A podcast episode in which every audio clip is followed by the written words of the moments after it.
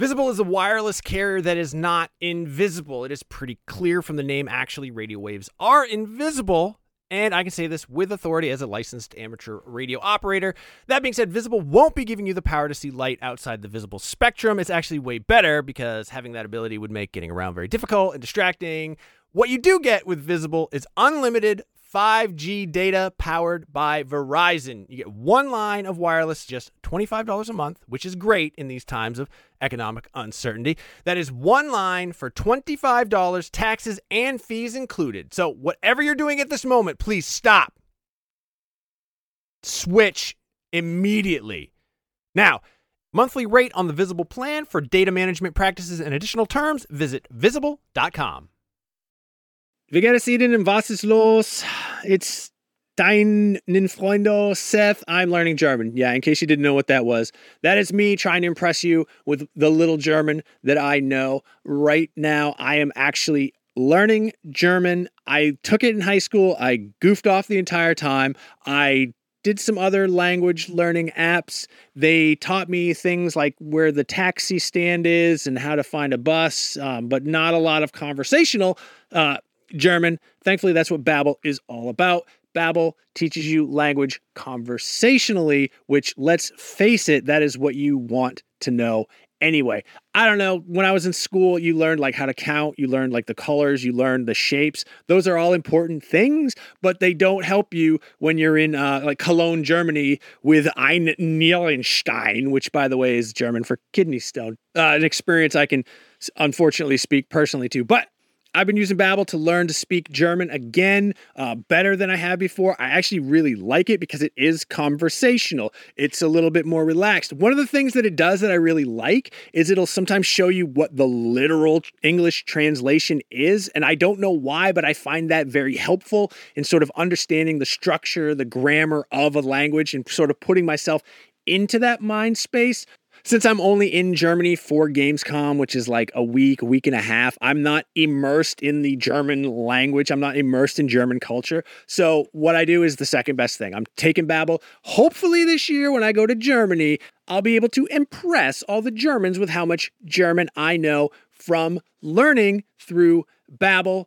The app has pronunciation recognition, so you'll be able to learn how to speak better with your accent, how to actually properly pronounce the words. That way, you won't get made fun of by a, a group of older German men because you said Apfelstrudel and not Apfelstrudel. Um, no, it's really cool. Uh, I'm going to say right now there is a special limited time deal for our listeners. Right now, you can get up to 60% off your Babbel subscription, but only for our listeners because you guys are the best ones, by the way, at babbel.com slash realm. Get 60% off at babbel.com slash realm. That is spelled B-A-B-B-E-L dot com slash realm. Rules and restrictions may apply. Listen. What is up, Super Nintendos? We are back. It's episode 584 of Nintendo Voice Chat. I am Seth Macy. Returning this week to the Froggy Chair, we have Zach Ryan. Welcome, Zach. I'm back and everything is different. Wait, what? What just happened?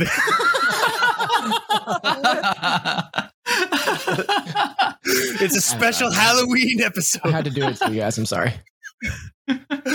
Uh, nice to be back. Thanks for having me. Welcome back. Glad to have you. Also with us, uh, as always, well, as most always, is Peer Schneider. It says if you have never left, Zach. Just Here breaking the show and everything. Yeah. I know. Right. Derailing it right out of the gate. Uh huh. and of course, what episode of NVC would be complete without industry legend, Kat Bailey? What up, Ninfriendos? We are going to start this week's show with a little bit of housekeeping about last week's show, where the premise of the show was what is the deal with Nintendo not supporting Animal Crossing? What What is the deal with that? Oh. Well, Nintendo actually reached out to us about that op ed and said, oh, no, that's the last. Oh, I should point out. And a lot of people on Twitter also pointed out that's the last major free update. So there's still going to be updates coming along. So for everyone who tweeted us out or tweeted out to us to like clear that up, thank you very much. It's much appreciated. So that's it for housekeeping. Let's get right into the meat of it. The Nintendo 64. We're back here talking about that old chestnut again. 25 years since that bad boy came out, and guess what? We have it on Nintendo Switch Online, and everybody hates it. Well, okay, that's yeah, we sort of we sort of do. That's, that's not true. I did I did actually put a, a poll on the on the NVC Twitter, and Hmm. most people who did buy it are okay with it. Some love it, most like it. Some of them have uh, no hard Hmm. feelings one way or another. And a small amount of people actually are filled with regret. Sorry, you actually can't cancel it as far as I know. So there, no yeah, refunds here. no, I uh, found that out because I was trying to cancel my family plan and go to the single. But anyway, who cares about that? Yep. Uh, yeah, people aren't happy about the N64 emulation. Apparently, according to uh, Oatmeal Dome on Twitter, this is Hmm. the same emulator that's used in Super Mario 3D All Stars, codenamed Hovercraft. These are deep dives into the into the system yeah. here. Mhm. It uses, I mean, well, this we all knew, but it uses JIT Dynarec to emulate the N- N64 CPU, obviously. Like, I don't even know why I'm reading that. But um, Vulkan is the graphics API, and ROM files are zlib compressed N64. Oh, man, I do love me some zlib compression. Anyone want to want to speak to Zach? What do you think about Zachlib compressed files? Favorite kind of compression. To This be is the best kind, right? Yeah. hmm Well, all all that translates to an emulator that works fairly way, well with certain games. Like I could not tell the difference between Dr. Mario 64 on my Switch and my N64 version, Mhm. a be- beloved family multiplayer game. But a pretty marked difference between Mario 64 running on hardware and the CRT and Ocarina of Time versus the Switch version, which yeah, it's um if you hadn't played those games in a long time and you didn't have a comparison, you might not immediately notice, but something feels a little off. Like they feel sluggish. You can feel that there's input lag. And then there are definitely differences in the visual quality because this emulator seems to, for whatever reason, struggle with some of the alpha channel like fog effects that uh, N64 developers used a lot. You know, they not here in the footage you've seen for Star Fox, but like in Zelda, they use fog for an effect to create this haze in the Kokiri forest, or um, you know, in the uh, especially in the scene where you meet um, you know your your dark half. Um, they use uh, they use fogging and alpha channels to make a really kind of cool eerie scene. And in the Switch version, everything's visible, and so Hmm. it just doesn't look as good. Like it's just Yeah. it it misses it's losing that kind of misty look and it, it loses a lot of atmosphere i think Yeah. Well, you know what's rarer than the Alpha channel? That's the Sigma channel. It's oh my rare. god you're the you're just horrible um, no but the tra- the transparency effect so you know using using layers um, to create this kind of sense of depth and that something is hazy and in the background so if you're playing the game on switch go into the first starting area and look at the distance like the you see the um the Deku Deku trees in the background and in the n64 version it's kind of like hidden in the haze and you're not quite sure what it is and in the switch version it's like that's a Deku tree right so it's just a, a little subtle difference doesn't mean that the game is broken but it, it just it it's not exactly the same which is what you want out of emulation right Right. Yeah. Kat, have you noticed anything uh, janky with your time with the N64 emulation? Depends on the game, really. I tried Mario 64, and boy, it really did feel off. I Mm. was not ex- enjoying my experience with it at all.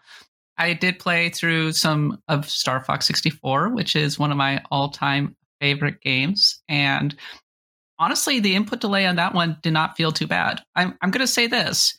I recently got a super analog NT and a CRT television, and I was kind of blown away. It, it felt like you know the, the the covers were moved were removed from my eyes in terms of input delay. I could not believe how much better it felt, and that just has given me a different kind of opinion on emulation. I definitely think that there is criticism to be leveled at the way that Nintendo has handled these N64 ports. Some of them just aren't great, especially Zelda Ocarina of Time. Ocarina of Time has some ridiculous input delay. But also, I think that some of it is the way that the emulation is handled. Some of it is wireless controllers. Some of it Mm. is uh, TVs that aren't in game mode, that kind of thing. People are doing tests and finding real measurable input delay, but also some of that is unavoidable in emulated games. That's Yeah. that's the issue, right? Like we just don't have like CRTs were just so quick and we've gotten used uh, to some of the lag. And obviously, some clever game designers are working on ways to kind of predict what you'll do next to make the games feel snappier. Some games, like even you know Guitar Hero, let you calibrate the delays and all of that. But um, yeah, it is noticeable when you go back to the good old N64 box hooked up to a CRT or or the analog, which is analog NT, which is awesome. I have one too. Um, but yeah, Zelda feels sluggish. Now, Zel- Ocarina of Time always had some frame rate issues. It it didn't always run at the most smooth frame rate, and so going back to that game, you definitely feel a difference to modern games. Whereas Mario 64 always still feels really smooth when you play it on the N64, and that's where it was most notable for me.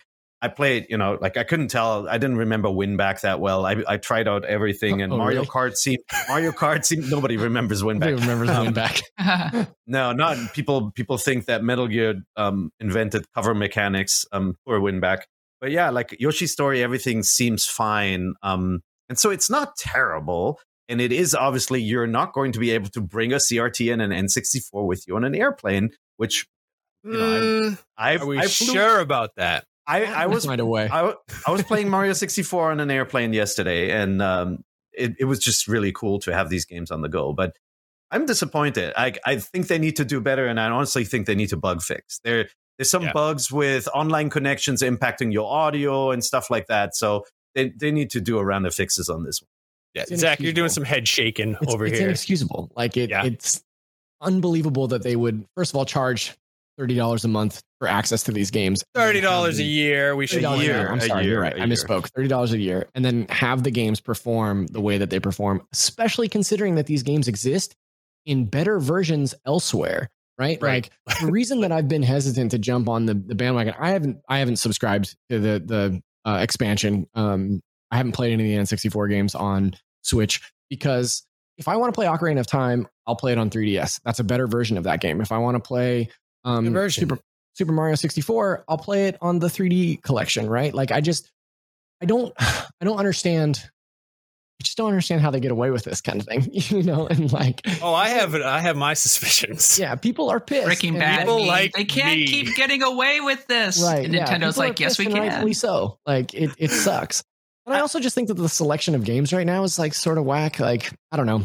I, I mean, given that they exist elsewhere, it seems really obviously this is Nintendo's deal. Like they just put out the same games over and over and over again. But what it else seems Sin and Punishment? That's not So nothing. that's- yeah, that's what it's I'm on saying the is, like- Wii, like- but I think Sin and Punishment is probably the one the one game in this collection that I was like, oh, that's pretty interesting. Like I'd be I'd be into playing Sin and Punishment. Um, and I also just thought it was really funny. Peer already mentioned Winback, but that's such a weird footnote in Nintendo's history that I did think that like out of all of the announcements out of that that specific direct, the fact that Winback was coming to Switch was like, You know why? It's Winback? because Back is back, baby. It's I don't know. Ko- Koei is such a close partner to Nintendo now, Totally. making the Warriors games obviously Yeah. for Switch, and so they probably uh, they probably felt like they had to include one of those games. And uh, you know, Namco is the other big partner, and they they really didn't have a lot of stuff on N64. And Koei, Mm. like the one game that got translated outside of some of the more strategy oriented titles, Winback. So Yeah. yeah. It is interesting seeing this game return. It was just kind of trippy, but yeah, Sin and Punishment is there. The other thing, r- going right into the N64 games when you play them on your gamepad like this, the Ooh, button, boy. the, bu- the default button mapping is just nonsense. Like it's, It you is. can't change it either. It's No. ridiculous. So you can't it's remap it. So stupid because obviously Sin and Punishment is a game with uh, red, reticule control that you move around the screen and then left and right movement where you would expect them to default map on the right stick and all of that. And none, nothing like that was done. So that's another bug. Nintendo's like, do you want to spend $63 on a N64 controller so that you can actually play these games? right. Yeah. Right. And I, Yes, I, I did too. Me too. I did. I, I just didn't get them yet, but like, I Ooh, would- Zach is holding up his uh, his Ooh, Wave that Bird, the greatest Wavebird. Nintendo It's controller. It's not a 64 controller. it's That a is Wii Bird. not one. That is not one. But yeah, no, look, look, it's at this point it's shoddy, and I think they deserve the criticism. Like fans are upset about it, and sometimes you go like, "Oh, whatever, it looks different, it's fine," but it, it feels different, and that's a really important factor here. These for if this this is a nostalgia play because you can play Super Mario Odyssey on this machine, right? So going back to Super Mario 64 is for people who are interested in history and and are nostalgic for this game, and like you start playing it, doesn't feel right. in- instantly it does not feel as snappy as it used to, and that's inexcusable. And so they got to fix it. Yeah, I'm gonna guess that they don't. That Yeah, they I don't have no faith whatsoever that Nintendo's going to put out a patch. Certainly not. Another, certainly another small thing that really annoys me. I wish I could turn off those borders because Yes, they I are went- really distracting. Yeah, they're not Yeah. good, or at least No, and they know- change them. Or There are no options, right? Like Nintendo's done all this stuff better, whether it's with Game Boy Player or you know emulation on on previous consoles, and so yeah, they just it it feels like an afterthought, as if they were saying we don't have enough value to bring up the price of subscription, but we really need to, right? We Yeah. need to build this kind of value proposition that fortifies us from having to sell in brick and mortar stores and all of that, and they just didn't have enough because Animal Crossing is a subset of the audience playing. right, Well, I also No. think it sets kind of an odd precedent for what they want to do with their libraries moving forward, right? Because if the Nintendo 64 access to Nintendo 64 games costs $30 annually, is Game Boy Advance and Game Boy games going to be an additional $30 annually? Are GameCube Ooh. games going to be an additional $40 annually? Or, you know, like My when God. I guess like when when does it stop? You know, like when do you stop adding on to this service? Because uh, if they're adding libraries exclusively at a at a specific cost, like it just seems like it's it's a real slippery slope what they've got going on here. Because like I don't, I mean, certainly people are going to be willing to fork over that much cash a, a year to Eh. play some games, but it just seems it just seems like um it just seems like a bad call. You know, Yeah, let's business-wise. let's be honest, man. GameCube games are going to be sixty bucks a pop. Oh, for sure. They- Yeah, like definitely. they're not gonna they're not gonna emulate GameCube games by the dozen on this machine. They're gonna re-release them with with some fixes and and, and charge more money for it. Right? We've Mhm. seen They'll that do it happen. what they did on the Wii U, which is Yeah. release them individually. Yeah, exactly. But yeah, it's a good question. Like the Game Boy, the entire Game Boy library or 3DS games, will we have to pay again, or is that now included with this next year? Well, it's Mhm. funny you should bring that up because there was a some data mining that was done that shows uh s- I think 38 more N64 games and then a blank space which people have taken to mean Game Boy Advance and just in some way of the the numbering Or scheme. Game Boy. or Game, Game Boy, Boy, Game or- Boy Color. That's Yeah. been the speculation, yeah. yeah. So as part of the existing but that's a data mine and it could just mean nothing it could be placeholders could be Could be TV game six games or Virtual Boy. which is what we've all been asking for Yeah. since day one. so Teleview games. Why not? Yeah. Yeah. I'd take, can do it. I'd take those. I mean, I just want to get Ultra Hand off of my Wii U. Actually, I never got Ultra Hand, so I've always wanted to be able to play BS Zelda on my Nintendo Switch. Let's go. let's do I it. too. I uh, I have been playing Ocarina of Time. It's the only game I've been playing. It is oh, I'm glad you finally got a chance to try it. yeah right. I heard a lot about that old game, and I thought I'd give Mhm. it a give it a crack.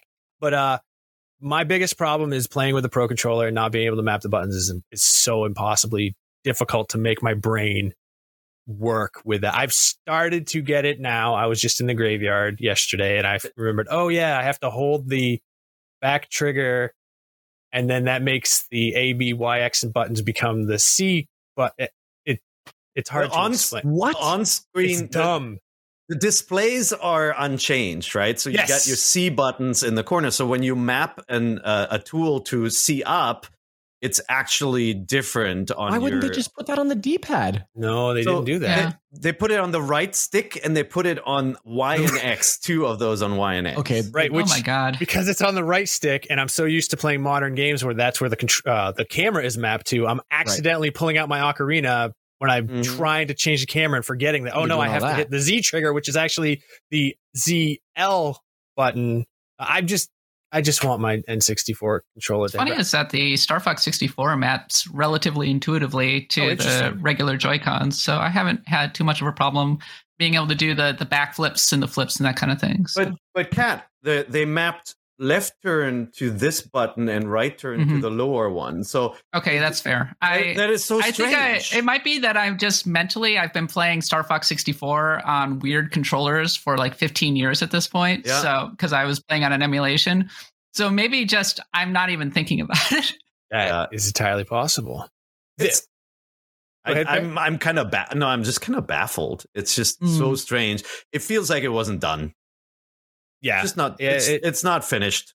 I do think they'll patch it. Oh, but I think, think- they will you add so? button mapping. Oh yeah, because I think we, we to, all yeah. thought we all thought they would not um, uh, add inverted controls to some of their previous emulation releases, and they went back and they did it. That Yeah, is that's true.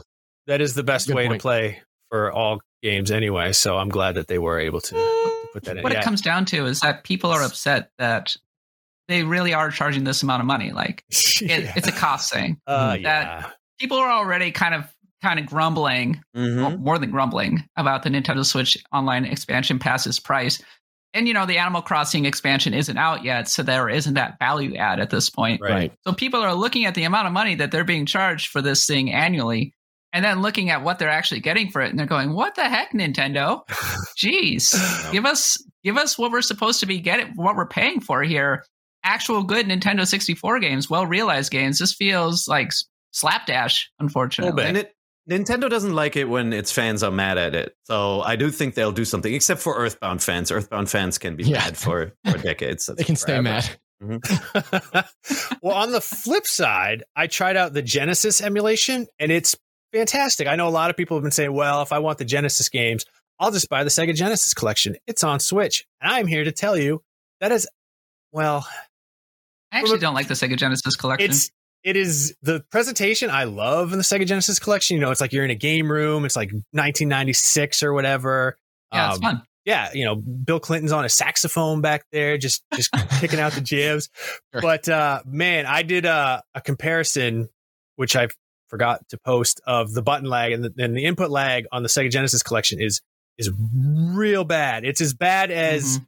that. I, I'm sure you've seen the Twitter video now of the Ocarina of Time input lag. Like you push the Mhm. button and then you like wait a beat and then something happens on screen. And whereas the emulation for the uh, the Nintendo Switch Online Genesis stuff, it's the input lag is is very minimal and it looks great. So I was I've only played Sonic 2, so that's my only point of comparison. Um, if you're just gonna play like Final Fantasy 4, I guess, um, or Shining Force, maybe you could get the Sega Genesis collection. But as far as emulation on Nintendo Switch Online, the Genesis is really good.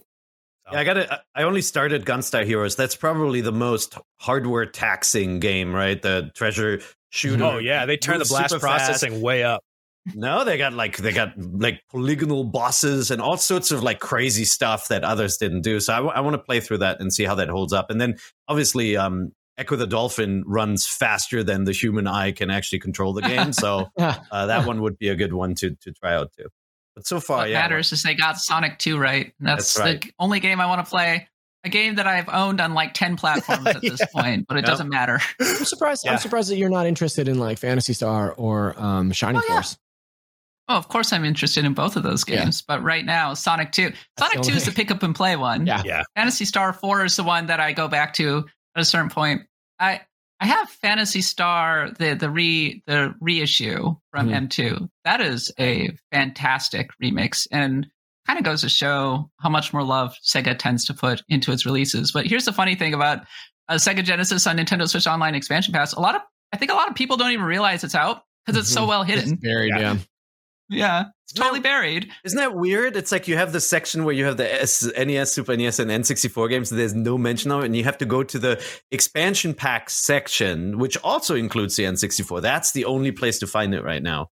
It's not in any like downloadable trending lists either because it's treated as this special release. That's not a something you can buy. So it's it definitely they need to figure out how to market that thing in the store. Like, I I literally asked like is Yeah. it out? It's, Yeah. it's like you have to go find it.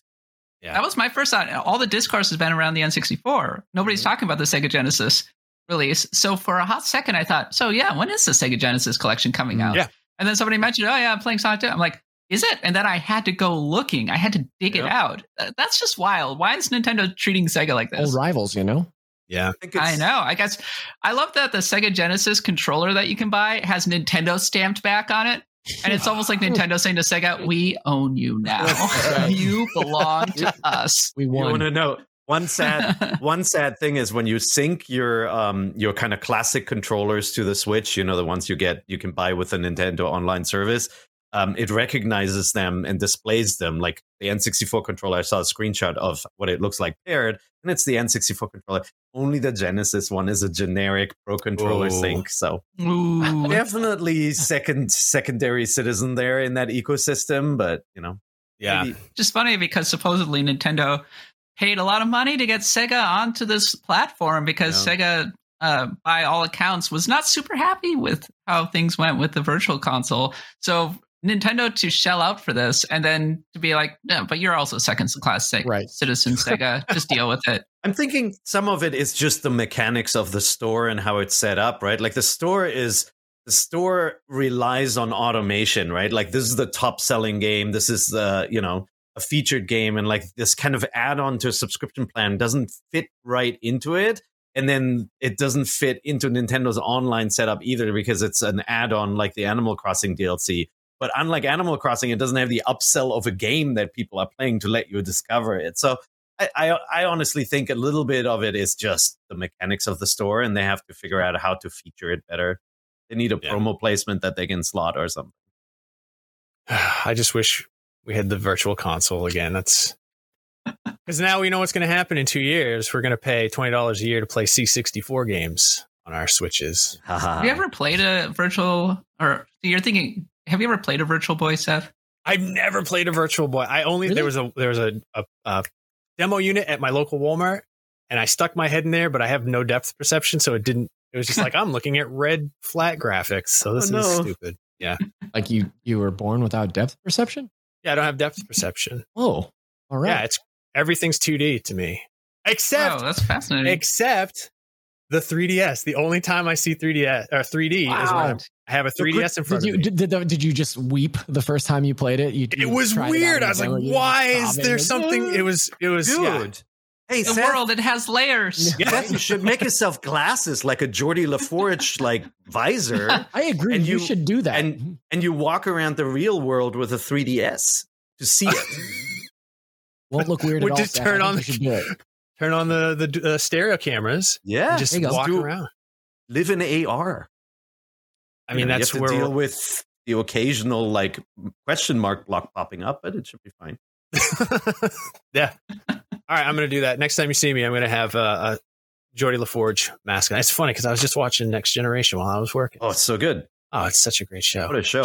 Ah, love it. Absolutely great. But that's not about Nintendo. No, it's a whole different podcast that uh, Peer and I just launched right now. Star Trek TNG Right. games on Nintendo platforms. It's fair game. That is Mhm. true. Star Trek Uh, voice chat. just all slap our little communicators on our That's right. chest and hello, how's it going? Yeah. Uh, uh, so that's the N64 emulation. People don't like it. I can't say as if I blame them. I personally have only played Ocarina of Time and I'm enjoying it other than not being able to figure out the controls half the time. I keep swinging my bottle and letting go of the bugs that I caught for no reason. But I'm really loving it, except for all the parts that are bad. Hey man, listen. Being able to play I last time I played it was on the 3DS and I love that's a great version, but Mhm. it's also very small. Mhm. And I have Sneaky good thing about this service. Actually, the multiplayer is fun. Oh really? I, yeah, I play Puyo Puyo a lot with a friend of mine on Nice. the Super Nintendo service. I'm I'm like one of the five people who actually make use of this. Uh, there's a uh, a journalist named Fuchs from Australia, and they were playing Mario Kart 64 with people from like all over Australia and Mhm. having like a surprisingly good experience. That's now, really cool. obviously, it can vary from on your internet connection. There can be input delay, but right. I think it's kind of a neat novelty Yeah. that they have this uh, this online play, and I, I do actually use it, and I do play all of the the ROMs somewhat regularly. So it it is a legit kind of value add for me. But I can understand why a lot of people are like, "Ah, why? Why are you doing this to Nintendo? like it is like really halfway there. They they are not going all out with these services, and it's it's frankly quite frustrating. Is there any Yeah. of the um like the handoff two player um that exists in the N64 games like there was for some of the Nintendo and uh, NES and SNES games where You can play two player local, yeah. yeah, but I mean like there was there was games if I remember correctly there were games that you could play as two player games but the, at like the single player mode as two player games or if one character died the controller would be virtually handed to the second player like does that exist for N64 games as well cuz I could see myself playing through like Mario 64 with somebody that way that'd be cool. I don't think we have a game like that yet. Mm, okay. No, they're all yeah, they're all either versus so the four players split. Yeah, four player Mario Kart, Doctor Mario, um, Star Fox, obviously. So we don't have that yet, but yeah, that Mhm. that would be cool.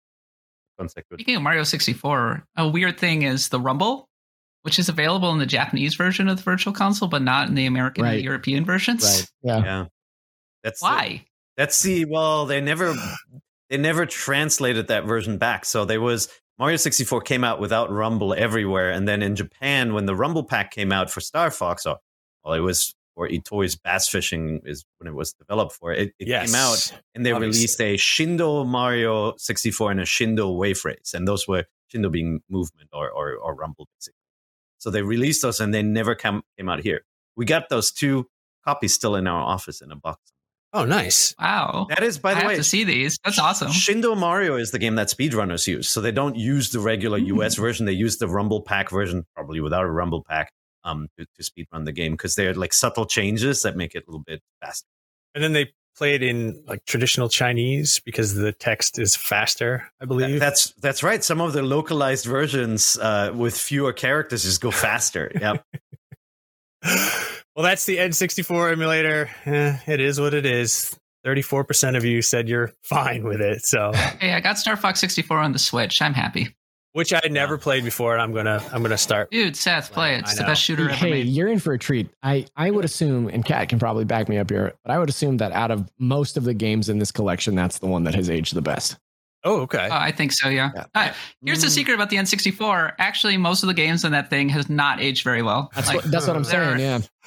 yeah. Except for Dr. Mario 64, which will never age because it's still great. Timeless. That, Yeah. that I wonder how many people are going back to these games and just being shocked because their nostalgia glo- goggles don't match lot. up with the actual experience. I bet a Yeah, lot. Yeah. hmm I certainly felt that way when I was playing through Super Mario 3D All Stars. To go back to Mario 64 was like, ooh, even this game I feel is, you know, not not not Yeah. as amazing as I remember it being. So, And They yet, gotta get their they gotta get their act together for Banjo Kazooie though, man. That's a that's a more taxing game than anything that's out right now, hardware wise. I hope it looks as beautiful as it. Well, it's on the Rare Jared collection. Petty is so angry at you for bringing up Banjo Kazooie. Mario Kart 64 has this annoying thing where it says you can't save the ghost data on the uh, the virtual console, but So the otherwise, yeah. But otherwise, when I was playing it, I was like, oh, it actually looks surprisingly good in some ways, and it handle it looks better and handles better than I remember it being on the N64. Oh, interesting. it's it's fun That- too. Yeah, I mean, it's, it's- quite. Everybody, a lot of people say eh, Mario Kart 64 is secretly one of the weakest Mario Karts What? compared to a lot of the other Wrong games. Oh yeah, say it's that. much worse than like Mario Kart 8, Double Dash, that kind of thing. But No, I when I love was playing, I Double was like, wow, like Mario Kart 64 holds up better than I kind of ever thought. So I kind of want to go back to it. I think Double Dash is the best Mario Kart. Double Dash is the best Mario Kart. It's Oh, so Mario fun. Kart 8 is absolutely the best. It's not Eh. close. Eh. But I love Double Dash. That's the second best. All right, all right. Well, enough of this Nintendo 64. This year, I decided I actually wanted to like follow hockey a little bit more than just the most casual of casuals. So I subscribed to a service that streams all of the NHL to your television. Uh, the Boston Bruins home opener, I went to watch it, and boom, blackout restrictions apply, which I thought was kind of ridiculous because I'm still 200 miles away from Boston, but whatever. Had I had NordVPN, that wouldn't have been a problem. I would have just gone in, changed my settings to another geographic area, and boom, I could have been watching all the Boston Bruins home games like it was nothing at all.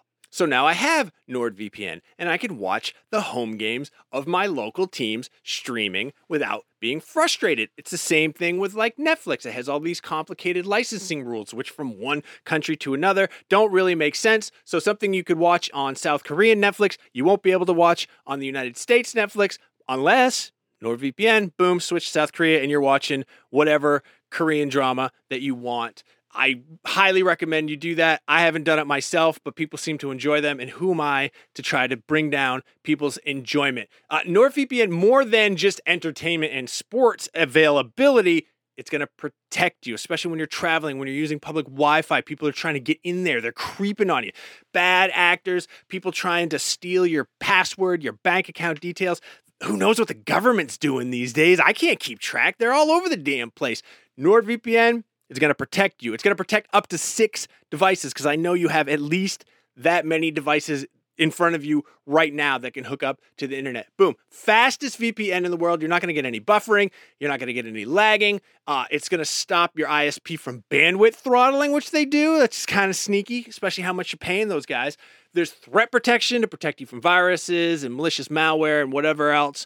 Uh, um, unsavory actors are out there. If you want to get the best discount off your NordVPN plan, go to nordvpn.com slash Nintendo VC. That's nordvpn.com slash Nintendo VC. Victor Charlie. Uh, that link is also going to give you four extra months on the two year plan. There is no risk with Nord's 30 day money back guarantee. That's nice of them, and I appreciate that.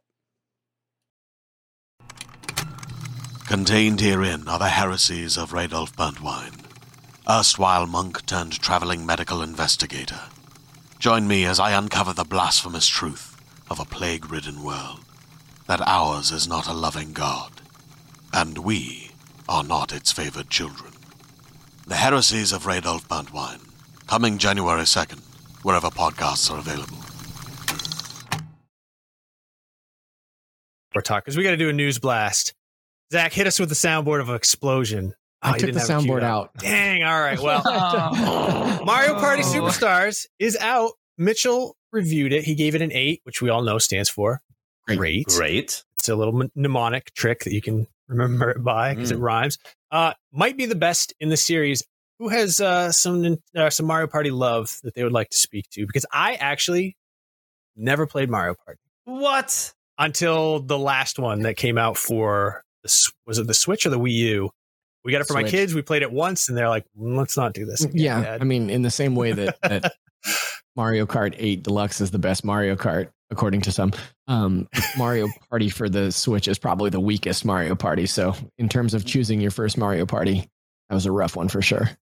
Yeah. Man. Every, no, but everybody in one car is the worst Mario Party game. Let's be honest. um, no, I, I I grew up with Mario Mario Party in that I played it at first with my coworkers and friends, and and lots of hours spent on it. And honestly, it became a kind of a party and drinking game for us. You know, not not drink if you lose, but you're just hanging out, having fun, and, Drink if you playing win. Game, playing these games. Mario Party Two was obviously amazing, and Three was amazing. And then you know, over time, I felt like Hudson didn't do a good job enhancing it. Like it, it still, it, it always took so long to do anything, and it would repeat the same phrases. And so I kind of fell out of love with it as a game to play with my friends. But then with my kids getting older, we started playing it as a family, and they, uh, my kids, just have this tolerance for anything that is menial and takes a long time to, to do. And oh, um, so it was fun once again. Um, but yeah, it's, uh, I'm I'm really looking forward to to going back to this one because it seems like we're going back to the best era of Mario Party. Yeah, and it uh, we're recording on Thursday, and it comes out tomorrow, Friday, October 29th. So, yeah, that's exciting. Kat- Uh, Kat, did you play a lot of Mario Party or no? I had a lot of resentment for Mario Party in my heart during the N64 days because when I would get together with my friends, we had two games, Mario Party and Smash Brothers.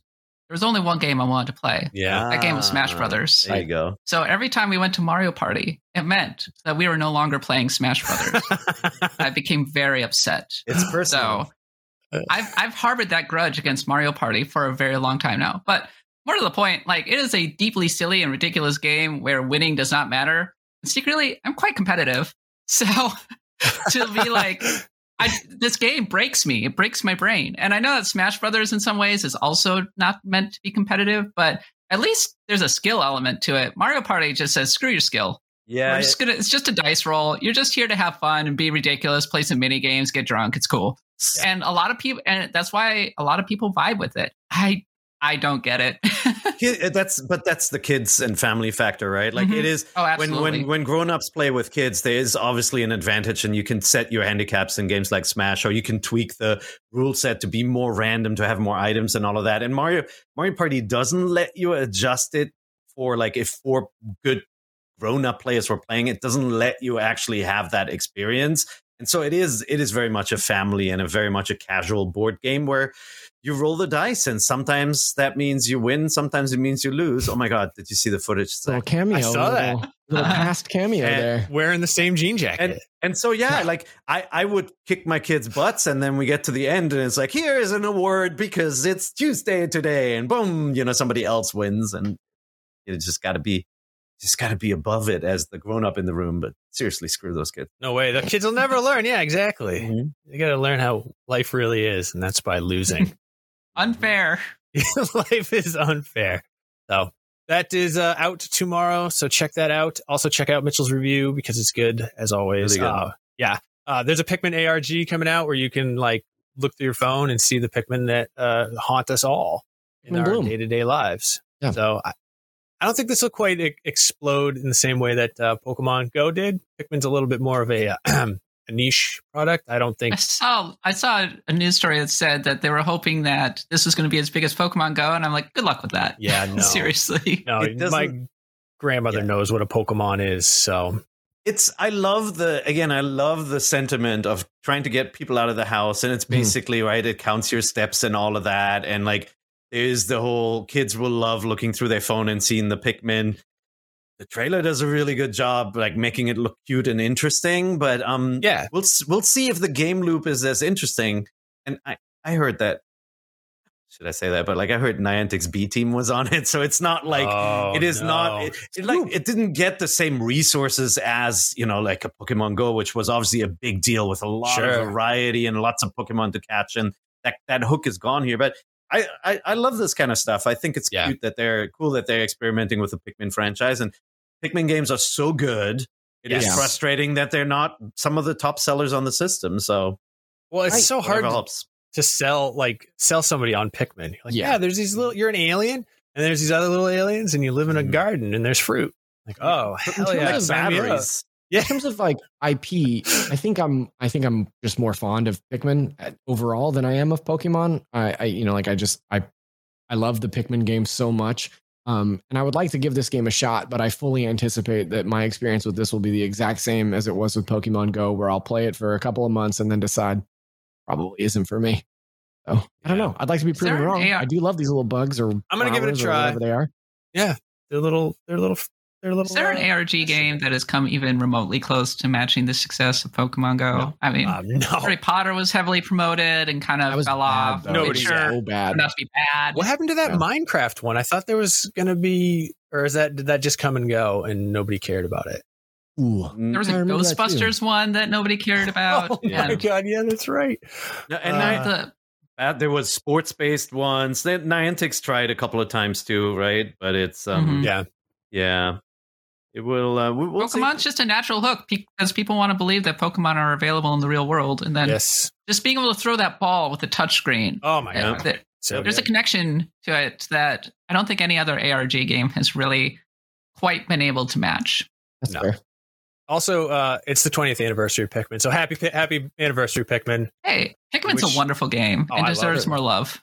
Pikmin 3 was uh, such a great uh, Wii U experience. Uh, I, I bought well the, said. Yeah. I bought Yeah. the, the Switch version. I actually didn't finish the Switch version because I played it so much on the Wii U. I was kind of like, yeah, I'm a little bit I've- of this, but I love it. I love. It. I did. I, it. and I think it is good on Switch. It's just not very enhanced, right? It looks Right. It looks exactly the same. And so um if you already played it on Wii U, that you probably don't have to buy it again. But it's just it's a wonderful game. I enjoyed it again for the second time. Yeah, it's My partner cute. loves Pikmin, and I remember it being one of the handful of games that was actually more enjoyable with motion controls in the Wii. Yeah. Yeah. Another thing is, uh, my wife has a friend named Brittany, and every time she mentions that, I Oh, say, Brittany? Yeah. I just love the sound effects. All right. Mhm. We're going to finish up the news right now. Uh, Pokemon Company is now officially sponsoring Sumo. The Nintendo online physical rewards that everyone thought were going away, they're fine. They just are updating them to the next round of them. So if you want a, uh poster or a, like a pencil bag, like I have for the 3D All Stars, things of that nature will be coming back. You'll be able to get your Pikmin shot glasses or whatever it is next. But we have a new segment on the show. We are talking about the top Nintendo games of all time based on the Ooh. top 100 games of all time list on IGN.com, a website that pays me. You should check it out. Hmm. Zach, we picked this one. Well, Kat picked this one because it's great, but it works well because you're on the show. We're going for the number 43 top game of all time, according to IGN.com, Metroid Prime. Oh, yes. Zach, do you have any strong feelings one way or another about Metroid? Metroid Prime is one of the. I think Metroid Prime is one of the greatest video games ever created. Okay. Um, yeah. I think I think to this day, you know, uh, they called Nintendo called Metroid Prime a first person adventure, and I think that to this day, there's not another game. I mean, outside of Prime Two and Prime Three, there's not another game that feels quite like that first Metroid Prime game I would in agree. terms of atmosphere, in terms of discovery. Um, just an absolutely amazing game, top to bottom. Similar, like to me, what Ocarina of Time did for Zelda in the transition from 2D to 3D, Metroid Prime did for Super Metroid in the transition from 2D to 3D, and that really reintroduced it to a whole new generation, really completely retooled Metroid, except kind of kept it the same, somehow managed to, ke- you know, maintain that same spirit of discovery. And, um, I mean, I was going to say Dread, but Uh, now there's a whole other game called Dread. But anyway, um, phenomenal game, amazing game. Um, in my personal top ten, uh, I'm actually I just I've spent kind of an obscene amount of hours trying to figure out how to correctly hook up my GameCube and get it looking really Oh. really choice because I'm going to stream Metroid Primes here starting pretty soon. So Nice. um, oh, let me give you a pro tip. Hook your uh, hook your Wii up and use the GameCube uh, emulation through that. I don't have a Way easier. but it's not Oh, emulation. That Or we, not we has a tiny little GameCube inside. There's a tiny GameCube inside of it. That's what that's what I, I actually stream Prime. That's that's just my Yeah. that's my pro tip for you, buddy. I would do it. I'll I help would you do out. it if I had a Wii, but I I said What? You don't have a Wii? Long time ago. No, I don't. Oh. I know. well, Heartbreaking. but, Here you but go, buddy. Thanks. Ship That- it out this way. Zach, you can't have your, the memory card though. Yeah, it's all right. your comments on Metroid Prime. I mean, like, I really want to go back again and play it, and I've, the only reason why I haven't done it is because I'm kind of expecting Nintendo to announce a, a Right, come trilogy or something eventually. But it's like there are so many things that are great about Metroid Prime, and it's not all about how well they did in translating kind of like the Super Metroid atmosphere to a 3D game like this. You know, obviously, there's certain things that are dated. It will feel weird that you have to lock on to strafe and you don't have that kind of free control, except for in the, the trilogy re-release. But um, the music, man, like just the Oh. music's so good, and like I love Dread. I think Dread is fantastic. But the the one thing it doesn't nail is the Metroid music, the way that um, that Metroid Prime, the the Metroid Prime games were able to do it. Yeah, I Um, think that's fair. And Metroid Prime adds all these new melodies, and they all sound like Metroid. Whereas like Dread only sounds like Metroid when it repeats a melody from like Super or the original. And Hmm. then uh, the architecture. So this game was not afraid to create a room that's slanted. Like they figured Mhm. out how to how to make you move through environments that felt all messed up. The, the geometry wasn't just flat rooms with uh, straight platforms. It's like it's broken, it's decrepit, it's ruins, it's overgrown, it's got gaps and, and nooks and crannies, and it's just a really well QA'd game. Um, it, yeah, we we we need this back, and I hope I hope modern retro can do this franchise justice with four. yeah, I think we're all Definitely one of the most beautiful games on the GameCube of that generation, even. And it's not just for raw graphical fidelity, though. Certainly, it had that going for it. It was a lot of the little touches in terms of the art design.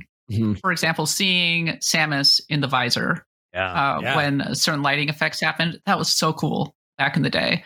Or the way that a Metroid would grab onto your helmet and your visor would go, you know, berserk, right? Or yeah. there would be you would go up to an electrical thing and you would get electrical interference in your visor.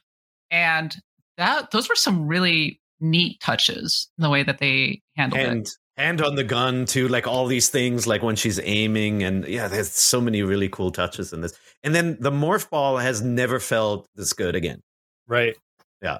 It's just Yeah. And like, compared to has momentum no it has a, it has momentum and it like it can go f- slow and very accurately but it can also get blasted off and like goes super Mhm. fast so much Mhm. oh, and the X-ray visor where you can see her actual hand inside the uh, the gun. yeah That's so cool. Yeah, this uh I when I remember when Metroid Prime was announced, I said it's going to be an FPS. I was really anti FPS back at the the, the Sure. turn of the millennium for whatever reason. Um and so I had no faith in this game whatsoever. I thought I everybody was making- skeptical of it Yeah. at the Yeah. time. Yeah. and then I actually was very late to the party with the with the GameCube. I've told the story before where my Xbox broke down and I just sold it to GameStop for uh so they could refurb it, and then I got all the all the GameCube games that I missed. I got you know like Wind Waker and I got uh, Sunshine and I got this and this far and away. I actually recently sold my copy of my original copy of it, but this was far and away my favorite. I just I'd never played through a Metroid game before, uh, Hmm. Metroid Prime. Well, And then it's I was- certainly paced a lot better than Metroid Prime 2 or Metroid Prime 3. Yeah, So, Yeah, that's true. The, the first It's- one is I the feel best. like it's the only one. It's the only one of the trilogy of of Prime games that actually like really nails every facet. Um, I think that there's things that two and three do that are really interesting, but I think this first Prime game is just like really something special because of the way that it's paced, because of the way that it kind of tells its story, you know, because of the way it introduces its mechanics. Yeah. no, distra- no a 10 out of 10 game. distractions. Yeah, three Yeah. had the distraction of like integrating motion controls wherever possible, and some of that Yeah. stuff was cool. Like welding was cool, but like it it, it kind of was tiresome. And then two was, hey, what if we put Zelda in our Metroid game, right? So it created this entire light world, dark world aspect, and like it had this kind of oppressive kind of thing that Majora's Mask had too. Um, so it was like it was like a Metroid escape sequence every time you went into the dark world. Two, Yeah. two also has a quest at the end of it that is kind of similar to Wind Waker's Triforce quest that is just Mm-hmm. so long and so tedious and tacks so much additional time at the end of that game that it's like honestly it's it I won't say it's game breaking but it does it does really hamper that game's overall experience. Yep. Yeah. Still great. I was thinking of Metroid Dread's boss battles, and actually, I think Metroid Prime has some excellent boss battles into it. oh yeah, Especially the battle, the final battle with Ridley, Yeah. is one of the top in the entire series. Uh, Yeah. I think it's so atmospheric. You're on that rain slicked platform, as I recall So correctly, Yeah. and The- wow, like it was so cool. Like, and Ridley felt so overwhelming when you Yeah. were fighting him too. Oh my Yeah. gosh, like there's very little like that generation than what we got with Ridley. Prime Prime does this thing where it uses all the different abilities in the boss battles, like uh, honestly, more like a Zelda game, right? Where it's like there are certain bosses that are morph ball centric, you know, where you have to figure out the machinations of it.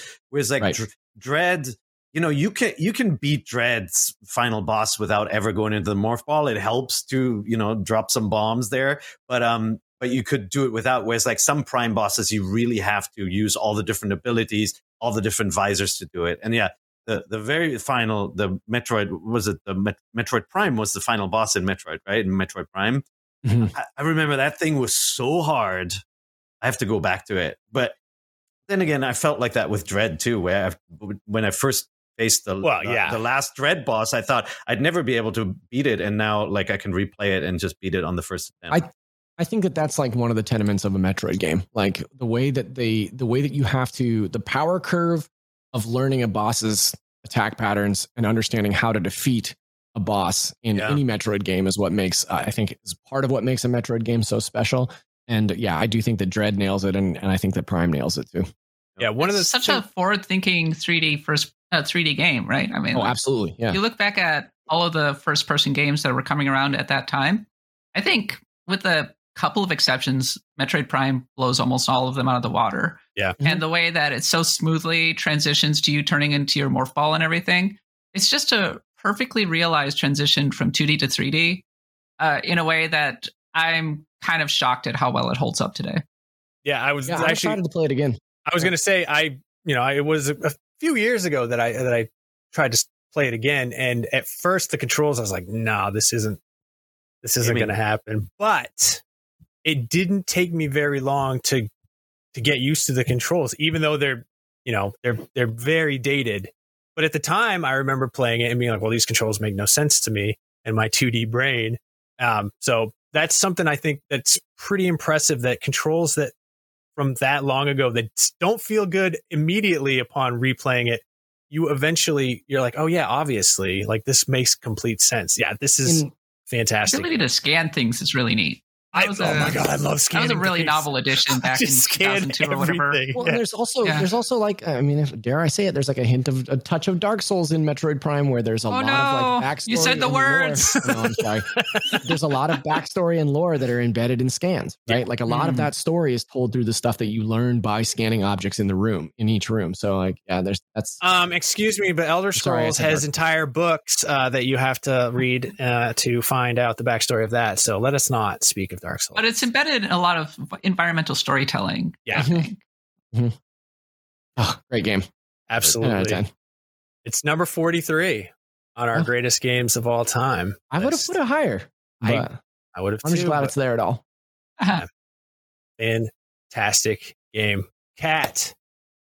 We're going to move Left. from this new segment to our less new segment. You have a cat take for us this week. Hello, everybody. I'm Kat. This is my take for this week.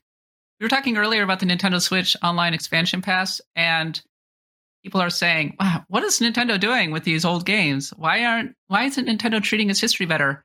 This is not a new thing for Nintendo.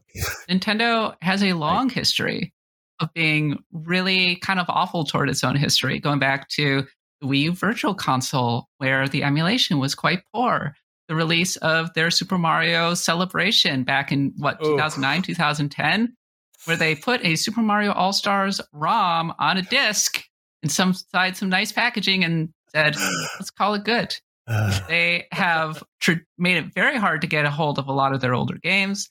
A lot of their games have poor emulation, and then if you just do a contra- compare and contrast to what Sega Genesis does, you can play a lot of their older games, and some of them are just beautifully done. For example, I was already mentioning Phantasy Star done by M2. That is not only a great port, it is a really significantly enhanced port that makes that game infinitely more playable. And I look at, or I look at the Castlevania collection, you know, the recent Castlevania collection from GVA. So well done. And I'm asking myself, Nintendo, what are you doing? The Super Mario 3D All Stars collection, Super Mario Sunshine was friggin' terrible on that collection. What are you doing, Nintendo? Treat your history better because you are one of the most historic publishers in the games industry today. People have strong feelings about your games to this day.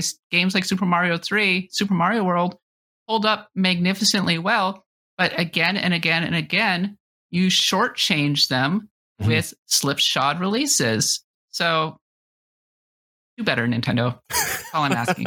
Better. Think, I think Nintendo hates emulation so much because so many people use it to steal their games that anytime they meet an expert in emulation, they kill him. the Nintendo ninjas get them. So they never have the expert working on their games. oh wow! Uh, Like, I would never. love to see M2 like just given Yeah. a crack yeah, I look at these other Nintendo wants to collections and I look at how nice the actual menus are, the surplus of options that are included around them, and how they will often add accessibility features that really enhance their actual playability in the modern day. And granted, a lot of Nintendo games from the NES and the Super NES era actually hold up extremely well yeah, in this day and age. But Absolutely. Nintendo's releases are so consistently bare bones. It's Yeah. like they seem to know that they will make money and they can just put them out. But on the flip side, they're also incredibly precious about their own brands. There's a dissonance there that I just don't really understand in the Yeah. way that it treats its retro releases. It's almost like they're pulling teeth to even put them out there. I w- I would say that the NES Classic and the Super NES Classic are probably the best uh, that Nintendo has done in house. Mhm. I agree to that. However, as someone who reviewed both the Sega Genesis Mini and the TurboGrafx Mini, which were handled by M2, those are so very much better. Even so, even Oh, yeah. Nintendo's best case uh, scenario with their mini classic consoles is nowhere near as incredible. Like M2, they just hide these incredible little Easter eggs in there and these little touches. You know, you can.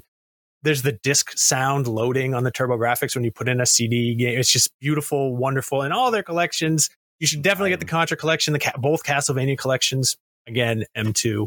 Please, Nintendo, just You are right. The SNES Classic, for example, having the ability to rewind games.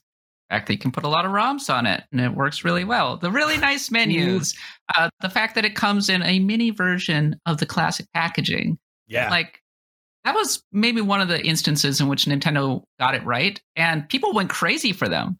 And Oh, that's yeah. classic.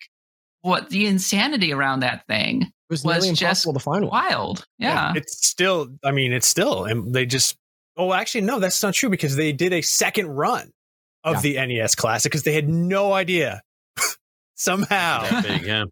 people were going to lose their minds for something that they've all been wanting uh, forever. But they never did a second run of the Super NES Classic. And prices have settled I mean- down pretty much. You can get them for around 100 $130 online, but that's, that's still a lot of money. Yeah. And it extends to more than just a virtual console. It also extends to, for example, their limited releases with Super Mario 3D All Stars and uh, Fire Emblem. Like the Fire Oh, Emblem yeah. was actually, it had some darkness issues, so it seemed very much based on the Wii U sh- version. But otherwise, like, had some nice improvements, you know, made to it. And it was released in a really nice limited edition box. It was fully localized, and I was like, oh, that's really cool. I'm glad that Nintendo did that. Why in God's name did you make this a limited release? What are you doing, Nintendo?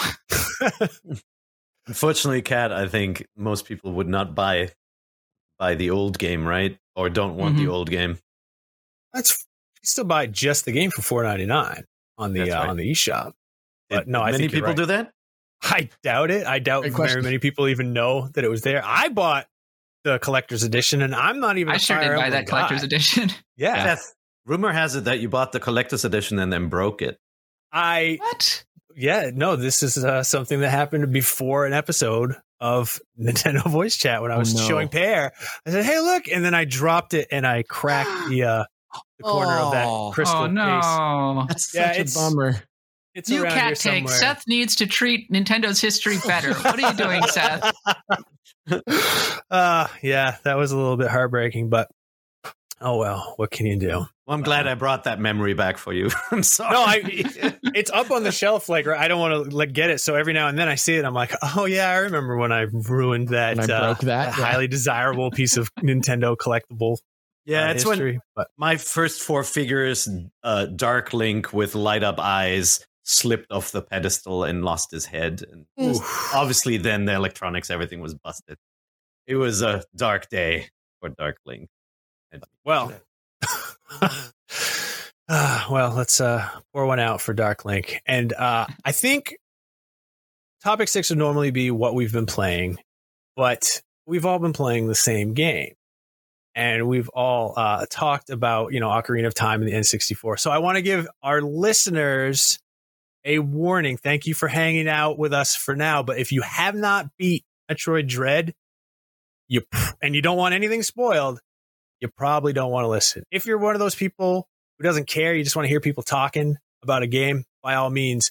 But this is going to go right into Metroid Dread, and we are not going to hold anything back. We're going to talk about every part of it as if you were familiar with it. So be warned. Spoilers are now. If you're shutting it off, thank you so much. Love you. You're the best. See you next time. All right. Metroid Dread. Hey, Zach, I heard you like this game, Metroid Dread. Let's go. Yo, this game, this game. How many times you beat it now? slapped. Um, so I beat it. Let me think. Hang on. So I, I played it through regular, just like to get through it, and then I played it through um to see how fast I could do it, and then I played it through uh for a hundred percent completion run. Okay. Um, and now I'm playing through on hard mode. So by the Okay. end of this week, I will have beaten it four times. Um, Nice. This game is phenomenal. I think it, it's probably the best Switch game to be released since um, Breath of the Wild. I just I, I love this game so so much, and I think part of that is because it it took me by surprise. I didn't Yeah. love Samus Returns. I wasn't like super stoked on the idea of Mercury Steam developing a new original Metroid game. Um, even the first couple hours that I was playing Metroid Dread, I was like, I don't, I don't know if I love this yeah. but um, it was about halfway through the game. It, I'll tell you exactly when it was. There's a run in the game where you get the Varia suit, the morph ball, you fight Kraid, and then you get the morph ball bombs. I think that's the right order. Within like 90 minutes, right? You do all Mhm. of this within like an hour and a half. And playing that that sequence, like through those those objectives, coming out of that sequence, I was like, okay, I love this game. Like this is by far my game of the year. Like I yeah, I've just been obsessed with it. And um it's a game that because you can beat it so quickly, like now speedrunners are beating it in under an hour, which is just Whoa. absolutely insane. Wow. Breaking it. Yeah, all the speedrunners love this game. They're Yeah. all shifting over to Metroid Dread. It's quite amazing, It's, actually. it is a game that I will on a Thursday night or something where I'm like, I don't know what I'm gonna play. I you know, I can't I can't really choose. I'll fire this up and play through the whole game. Because now I can beat it in under three under four hours, you know. So you can just you can blast through it in a night if you're do if you're good at it, you know. Um Right. amazing. Amazing game. Jack, I have a question for you. What does Mhm. this game do that Metroid Samus Returns doesn't? I think it just feels better. Pacing too. Um, I think it's just better paced. Yeah, exactly. I think it's better paced. I think that the mechanics that they explore in Samus Returns um, are just implemented better here. Like the counter feels much better. The exploration feels. I think it's better level design um, in terms of the overall map. And I think the the thing that that Samus Returns had working against it um, is Metroid Two.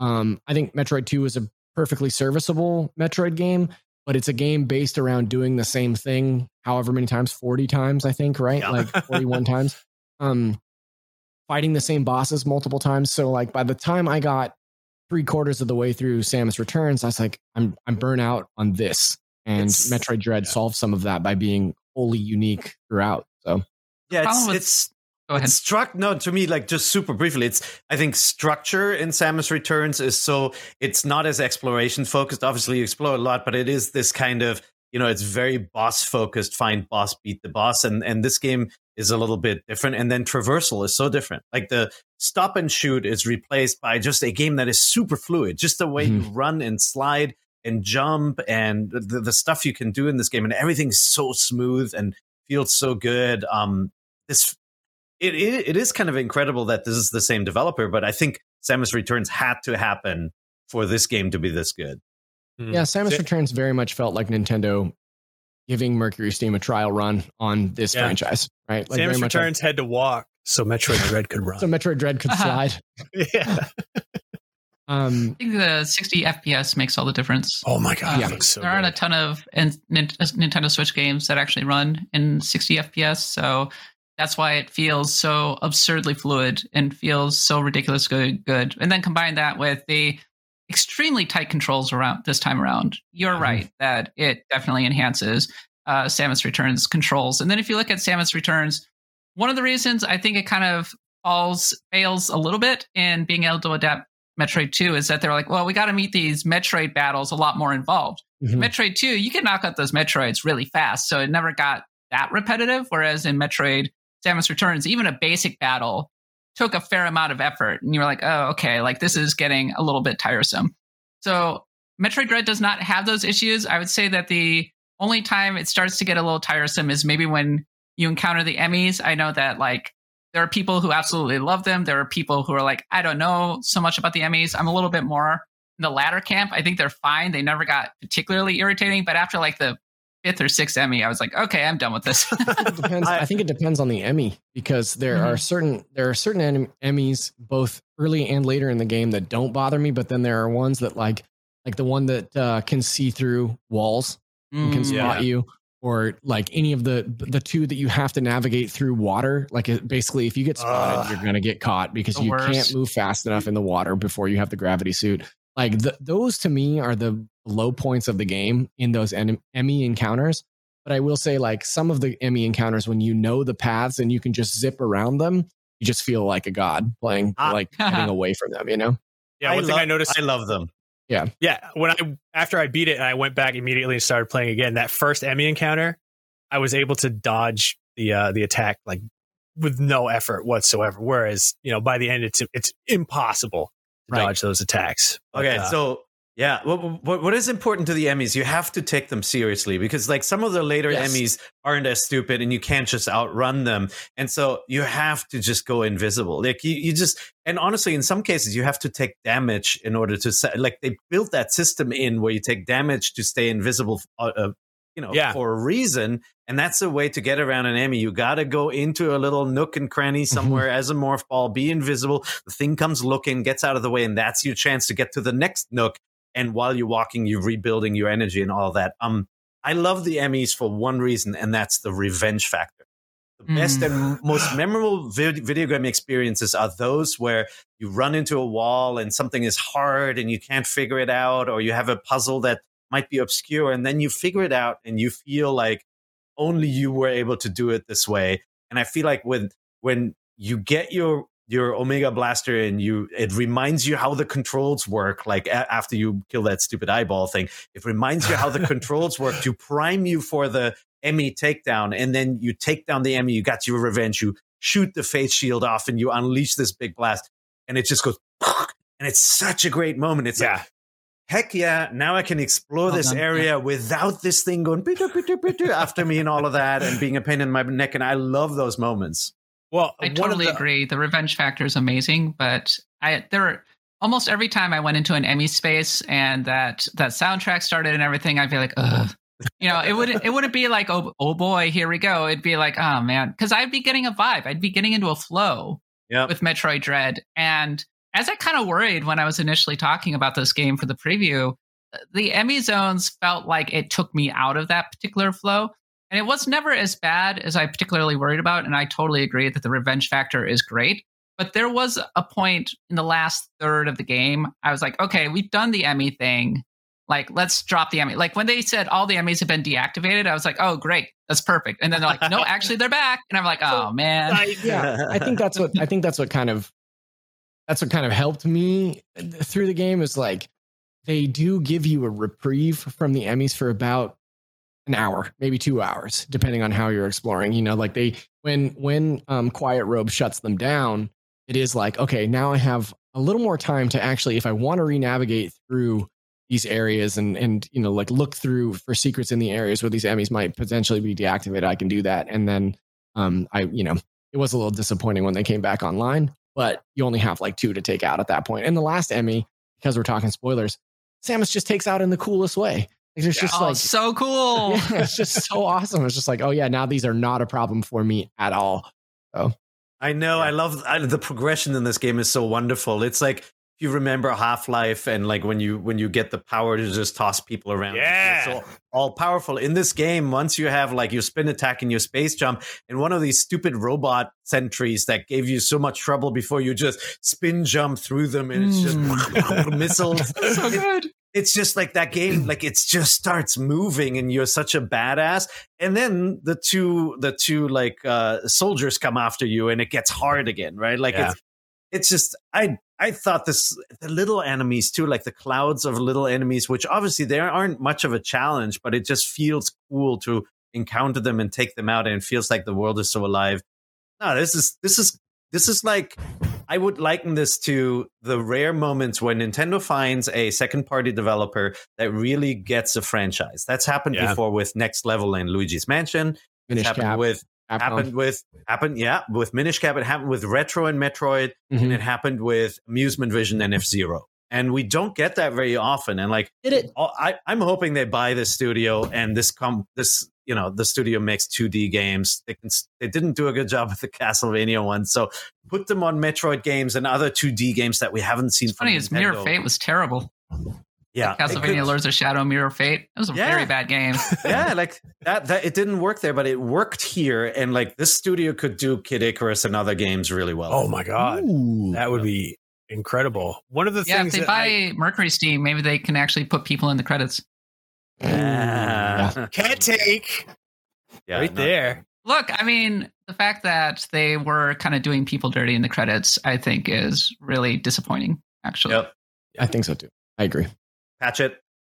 I also I Yeah. also wasn't anticipating to be as impressed with the narrative in this game as I was. I think like Yeah.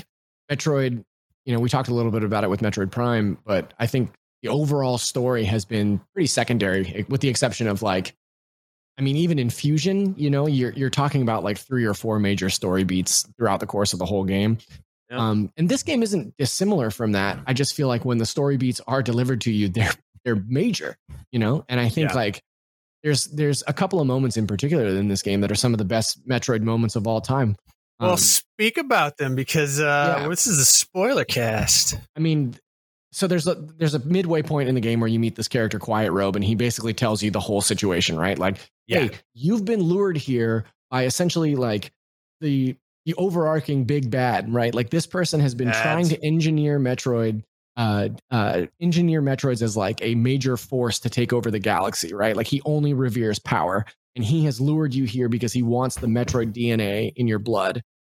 And what does Samus do? Like the Metroid theme cues up. She has one line in the whole game, and she goes, "Don't worry, I'll take care of it." And it's like such an amazing moment. Like literally, the hair on the back of my neck stood up, and it's just like, "Oh my god!" Like they do so much with her character with so little. You know, there's one line of dialogue, but there are little things like when she meets Kraid, she just immediately starts charging her gun. You know, that's just Yeah. like, okay, here we go again. Or when she meets Quiet Robe, she turns around and she immediately like puts her her blaster out to him, but then when she sees he's a friend, she kind of folds and is like, "Oh, thank God!" You know, like there's just like such these little moments of characterization that are so good. Well, and she speaks in the Chozo language, which is She's, awesome. Yeah, she speaks in the Chozo language cool. too. Yeah. Yeah. yeah. Um, and then of what- course at the end, you know, when you find out that her her Metroid DNA has like essentially corrupted her, right? Like she has become a Metroid by the end of the game because her her fighting with uh Ravenbeak and his his uh minions has encouraged her DNA to mutate. And she just becomes this like insane bug version of Samus. Like it's Yeah. just amazing, man. Like so cool. She was fine. It's okay. Yeah, she turned out to no big deal, you know. Yeah. Well, yeah, little little uh, uh, little Ditto had to come and rescue her from that Right. state. Obviously, at the end. But yeah, it, uh, I I love the I love the crab outfit. The like green thorny, Yeah. like crustacean looking Samus. I was really hoping that that would be the outfit I get to like play a little bit more with now and return to yeah. the game with. But um, that was a cool moment. I I loved about the game that it didn't just recycle all the bosses and and do Ridley again and do Mother Brain again and all of that. So I like that it brought back enough nostalgia but didn't go overboard with it. I like that it had the ending sequence where you're escaping with the countdown, everything's blowing up, and you're like, Mhm. there was. I felt genuine panic trying to figure out whether you to use a spin attack or a bomb to blast my way through things. And I'm like, I don't have time. Don't make me choose. And like, and then Unfortunately, they give you this Omega Blaster for that Yeah. whole last sequence. Yeah. It just rips Yeah. through everything. It's so cool. Yeah. Yeah. The Muggen Sound- Blaster is great. sound of it. But then the the thing I really really love about this game were the kind of the quest for hundred percenting the missile and energy tanks and and and bomb uh, bomb upgrades. Some of the puzzles are similar to the bosses where you see like a you like speed booster blocks that you have to break by running through them, and you look you're like, there's no way to build up speed here. How do you do that, right? And like so. There were some puzzles where I spent an hour trying to Yep. figure out how to wall jump to maintain my uh, my spark and all of that. And when you figured it out, it was just always so rewarding. And Mhm. some of the optional puzzles are like genuinely awesome and should like they're you have to you have to do them to get the full enjoyment out of this game. Well, I would love to talk about that final boss because I know that Yeah. it seems to have given everybody uh, a hard time, at least on the first playthrough. But I want to say how much I loved the fact that you could, well, you can't cheese that boss. That's what I thought I was going to do. If I could just make it through his first form with full energy tanks, then I'll be able to take enough of a beating to make it through the second form. Well, that wasn't true. You actually have to play the game Mhm. in the way that it wants you to play it. You can't cheat. You can't just take all the punishment. You have to be good. You have to avoid the Counter. attacks. You, Oh, you have, have to- you have yeah. to counter. Yeah. He, he But does let- that. Yeah, he does that red spark. You have to run in fast, uh, get close, Yep. zoom out of the way. You know, jump over his head if you attacks you with spin attack. So you have to use the full arsenal of things that you can use, and then the the crucial thing is he will attack you, and you have to counter, and you get your energy and your your missiles back, and all of that, and like that is core to the game. And people who were avoiding counters most of the game will be in for a bad surprise. Well, Yeah, I Metroid was- Dread is, but at the same time, Metroid Dread is quite, I, I would say, forgiving when it comes to its counters. So Mm. there was rarely a time where I was going, oh, screw this. I can't get the timing right. This is ridiculous. Like most of the time, the Metroid Dread is like, close enough. You're fine. Well, eh, okay, you got it. except except for Emmy counters, Except for the course. Emmys. Yeah. Emmy Well, counters, I mean, it was funny. Like I wouldn't get those Emmy counters very often, but when I did, I Oh. usually got it like three times in a row, and I'd be like, "Oh, cool, okay, yeah, right. I'm good. It's funny how that Look at works. me. yeah." I, I will say about Ravensbeak, I fought him so many times. Oh my First god. time. Yeah. to finish the game. I, I died so many times, but each time that I started that fight over, I learned something about his attack pattern. Mhm. Each time it was like, oh, okay, if I actually shoot this black hole, I can get some health and missiles back. Oh, okay. If I duck during this attack, it'll provide me an opportunity to counter, right? Like, Right. oh, if I can if I can get the rhythm correct, I can just jump around him while he's doing this range. oh my god, that was the worst know? one for me. Yeah. Which one? The Very ring one? NES in Yeah, that it exactly. has very Yeah. set patterns, Yeah. but that you can learn. Yeah. But very unforgiving. It would punish you harshly when you didn't do it. But Yeah. Oh you can God, learn those yeah. patterns. It wasn't screwing you over or anything. And so I, Yeah. I beat the game, rolled credits, turned off my Switch, and then was like, actually, I'm going to do that again. And I ended up doing. Yeah. I ended up fighting him two more times that night, like beating him on the first time, first try because I knew the patterns. But it just felt so good to feel that sense of accomplishment of like now I, Yeah. I, I feel like I know how to play this game at like a different level after that boss, right? It's so it, And- it- like that's the most Yeah. amazing thing how well it trains you. Like when you Absolutely. go back when when you go back back to Ocarina of Time uh, and you play the first dungeon and you meet Gohma, you won't even take damage, right? It's like you're Right. so used. If you've played the game before, it, he falls from the sky. You go from the ceiling. You hit him with your sword after he's stunned, and like you really get it. And it's a very simple puzzle. In this one, it is a puzzle, but it's also skill, and you have to Mhm. learn how to do the spin attack around him, and then run and zoom around him again. You have to figure out that you destroy the sun with a super bomb in order to get your energy back. The lock on missiles for the black orb, all of that stuff. Yeah, I, I played it on the airplane yesterday. I collected, I had collected everything. I went back to the boss first try, no problem, breezed through it. And I thought that was unsurmountable at first. I love that feeling. It's so good. I'll do it in hard mode. Yep. Did you Uh, did you play with uh Joy-Con? Or did you play a, a with tap, Pro hi- Controller? hand, hand, Okay. I- first time pro controller, and then uh, on the airplane, obviously just handheld with the. Oh, interesting. attach. I- I There's a kinetic intensity Mhm. to that Mhm. final boss battle where it really feels like a grudge match. And Yeah. frankly, I've played a lot of AAA games over the years, and a lot of the time, boss battles just aren't handled very well because they're just kind of in a cutscene. You're Mhm. just going through the motions a little bit to get through them. They're just an ex- a cool excuse to have a big set piece. And this one felt like an actual knockout, knockdown, drag out fight between Yeah. Samus and Raven Ravensbeak. And it just works. Like it really kind of reminds me maybe of like the the battle between Iron Man and Captain America at the end of Civil War, where it's just, just yeah, it's Yeah. great. I think there's a couple of bosses that are like that. I think that that Ravensbeak is like that. I think that the experiment is like that. I think that Oh, I love that one. Mm. the The, double experiment's so good. Oh my gosh. first amazing. double Chozo battle where you have to fight two of the Chozo robots feels Yeah. like Yeah. it feels like um like sorry I was gonna it Did feels you like take a- out the a- experiment with the shine spark? Yeah. yeah you can do that but like that that first double Chozo battle feels like a, a a Smash Brothers fight on speed right like you're just Mm. it's so difficult. They they're pinning you in corners. You have to jump around, and you know, ma- God, so many great boss fights. And then, of course, the final boss has that moment of revenge too, where you get to Mhm. unload the Omega Cannon, basically. Huh. Right, Right? like Yeah. it, it transforms uh, at it, at the end. He transforms, and you just Trade. like Yeah. this beam, and then so when- good. When, you're playing it for the first time, you're unsure what's going to happen. It's like, oh my god, is it over? And like, I, I was genuinely nervous during that battle. Yeah, you get a little finishing that battle. Yeah, and thinking like they're gonna get me again now. It's gonna it's gonna attack me like this, and then you're like, oh, thank God. And then it's like, boo, boo, boo, boo. Like you have to escape, and it- really nerve wracking ending, and uh, just great payoff for making it. I played. You I can see the you can see the lessons that they learned from Super Metroid. Like Mhm. when you get the power bomb, they're like, "Oh, you really liked blowing up that glass tube in Super Metroid? Well, guess what? You're gonna get to do it a lot, and it's gonna feel amazing every single time." Yeah, Or when you're fighting the final bot, when you're fighting Ravensbeak, who's been transformed, you get the Omega Beam. It's like when you get the the beam at the end of Super Metroid and just completely ruin Mother Mhm. Brain with it. They're like, oh, these beats really worked in Super Metroid. Let's put them in Metroid Dread, but like expand them and make them even more impactful. And it works. It's Yeah. well done. Um, I played Metroid Fusion. I streamed Metroid Fusion leading into Dread, and that game ends with a double boss battle. Right, like you fight Mhm. you fight the SA-X, and then you have to do like a, an escape run, and then you have to fight while on a timer. You fight a met, a giant like Metroid Queen, and those two bosses back to back are so difficult, and it's from an age when there wasn't a save point in between those two bosses, and like it Mhm. just wiped me out. Like I, I died so many times trying to get through that.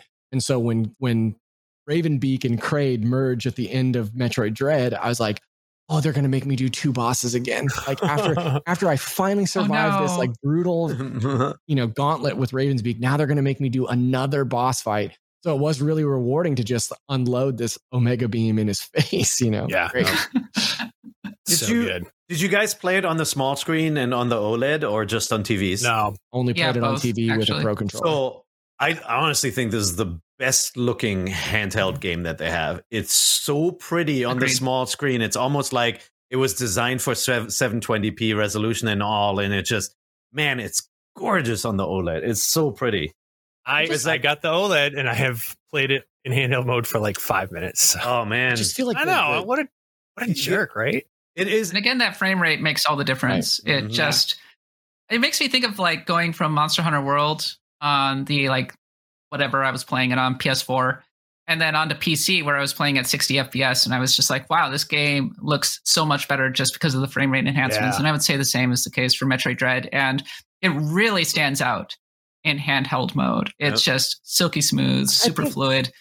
And then the, of course, if you're playing on a Switch OLED, there's a lot of uh, color contrast Mm. in the actual environments and the world building and everything. Mhm. So the it the natural like really deep blacks of an OLED screen work incredibly well on the Switch OLED. And the way and again, it's art design, right? Over just graphical fidelity where you'll walk into a room and Samus is glowing and you can see the outlines of Mm. her, right? And that looks phenomenal on an OLED screen. And then you light it all up and uh, yeah, no, it's it's really well done. The only thing that kept me from playing it handheld was like the the Joy-Con in I I played it a little bit handheld and playing it on a Joy-Con just didn't feel as good. It it did make my hands feel a little bit like crampy trying to to pull off the moves that I wanted to pull off, especially like trying to play like later game stuff. Um in Yeah. handheld mode, I played I would say 95% on a pro controller. Yeah, I had flashbacks to playing on 3DS and how Mhm. hard it was to. Yeah. but I I didn't actually. I think I, I, on the plane, I think I shook the seat of my seat neighbor in that final bottle. I was, I was yeah, but you were like, look how cool it. this is. Right? Yeah. I was like, I was like nervous, going like, God, God, God. Well, I have some bad news. I mean, Metroid Dread is wonderful, and I would love to talk about it forever, but we actually are over time. I'm sorry. Oh Sorry oh, no. I know. Well, if you haven't tried it yet, there's a demo out. Yeah, that's, That's great. true. That's, actually right. really great news. Also, you've been totally spoiled. yeah, if you're yeah, Congratulations. Thanks for uh, hanging in. And now you can go try the demo on your own. But yeah, that's nice great. job, Buster. um. Anyway, yeah. Thank you, Zach, for uh, for joining us, for coming back, sitting in the froggy chair this Always a week. pleasure. That is that is all the time we have. I'm sorry to say. You can follow us on Twitter at NVC Podcast. You can submit your questions to NVC at IGN.com or on the post on the NVC Facebook page. I want to also thank Red on the ones and twos and Logan behind the scenes. Most of all, thanks to you for hanging out with us. And remember, this is important. NVC, the only place you can Get the thing. Thing.